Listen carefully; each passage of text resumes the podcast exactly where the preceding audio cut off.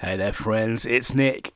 So if you were listening to yesterday's episode, you'll know that I was at home watching the rain pour down through the window, waiting for the logs to arrive, the delivery of wood we get for the winter. And sure enough, the rain got worse and worse, and right at its peak, the lorry turned up to tip this massive pile of logs onto our driveway, which Wendy and I then have to move as quickly as possible into the woodshed.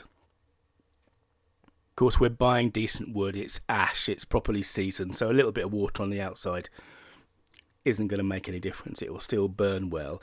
And one of the things that happens when I finish that job, which I never ever enjoy, is this huge sense of satisfaction. You know, when we in the 90s, when I was working for IBM and we were working for Persil, Lever Brothers, washing powder website that was going to roll out across Europe, we did a lot of research into what our target market might expect from that kind of website. This was a first for Persil, which prided itself as being a futuristic brand, a science-based brand.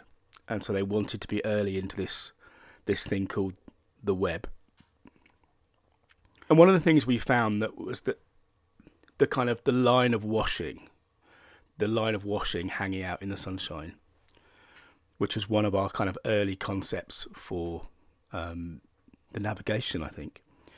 This was back in the time where everything was trying to be skeuomorphic. You know, the websites were trying to look like what they were so that they weren't so intimidating. They weren't just, you know, text on a grey background. But one of the things we found when we looked into the research was this image of washing hanging on a line with the sunshine sort of flowing through it was an incredibly aspirational image for a lot of people. And that may sound strange, but I get exactly what they meant by that when I look at the woodshed that is full of wood. Because there is something about that goes to the heart of what it means to me to, you know, to be prepared, to look after my family. I guess it's kind of Maslow's hierarchy of needs. You know, you'll have heard of Abraham Maslow, who I think it was in the 40s, maybe 43. He published this paper about motivation, human motivation, I think it was. He published it in a journal and he described this pyramid of needs that we have, and effectively you can't get to the top of the pyramid till you've done everything below. And the very lowest rung on that pyramid, if you like, a rung on a pyramid, perhaps I'm mixing my metaphors, the base level of the pyramid is physiological needs. It's food, it's water, it's air, it's sex, I think is in there, sleep, clothing, shelter and warmth. And of course the visual of a full woodshed to me speaks directly to this part of me that needs to look after myself and my family and keep us warm. And I'm sitting here in my little cottage studio office now, and the wood burning stove is burning away behind me, and even though the weather outside is frankly still not great, although obviously a lot better than yesterday because that's how it works, but this room is lovely and warm and welcoming. The stove wraps us in this kind of hug. And the reason I'm telling you this is because sooner or later, whatever it is that we do for other people, however we serve other people, the thing that we do has to translate down to one of these things. Now, of course, you know, Maslow had a big idea, what Ogilvy would have called a big idea, and it's reverberated through the last 80 years.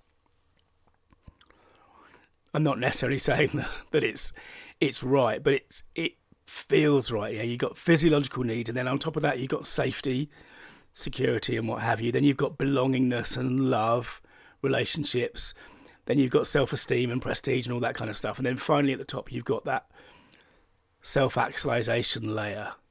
You know, the the bit that I was accessing when I started, I guess, writing novels. You know, it's that creativity, that kind of putting things out into the world.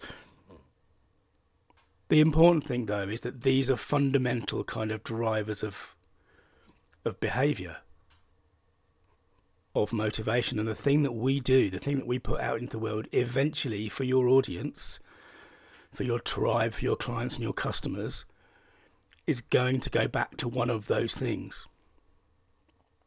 So I might say, excuse my voice, I might say that I help founders tell better stories, stories that build attention and connection and trust and so on and so on. In order for them to find that valuable, it has to some way, consciously or otherwise, translate into one of these other things. Is it going to make me physiologically safe or psychologically safe? Is it going to increase the power of my relationships? Is it going to increase my esteem, my prestige, my feelings of accomplishment? Well, that's definitely in there, right? The thing that you do, the thing that you bring to the world, has to at some point for your customers and clients map to one of these things. And I'll tell you what, if you can do that, if you can map your business to a washing line full of drying clothes, or a woodshed stacked full of wood ready for the winter, you'll be reaching your prospects at a very fundamental, very powerful kind of level. And that's one of the ways, of course, and we make sure that our stories mean business. Thanks for listening. Bye now. Hey, this is Nick. Thanks again for listening. To dig deeper, search for story.business.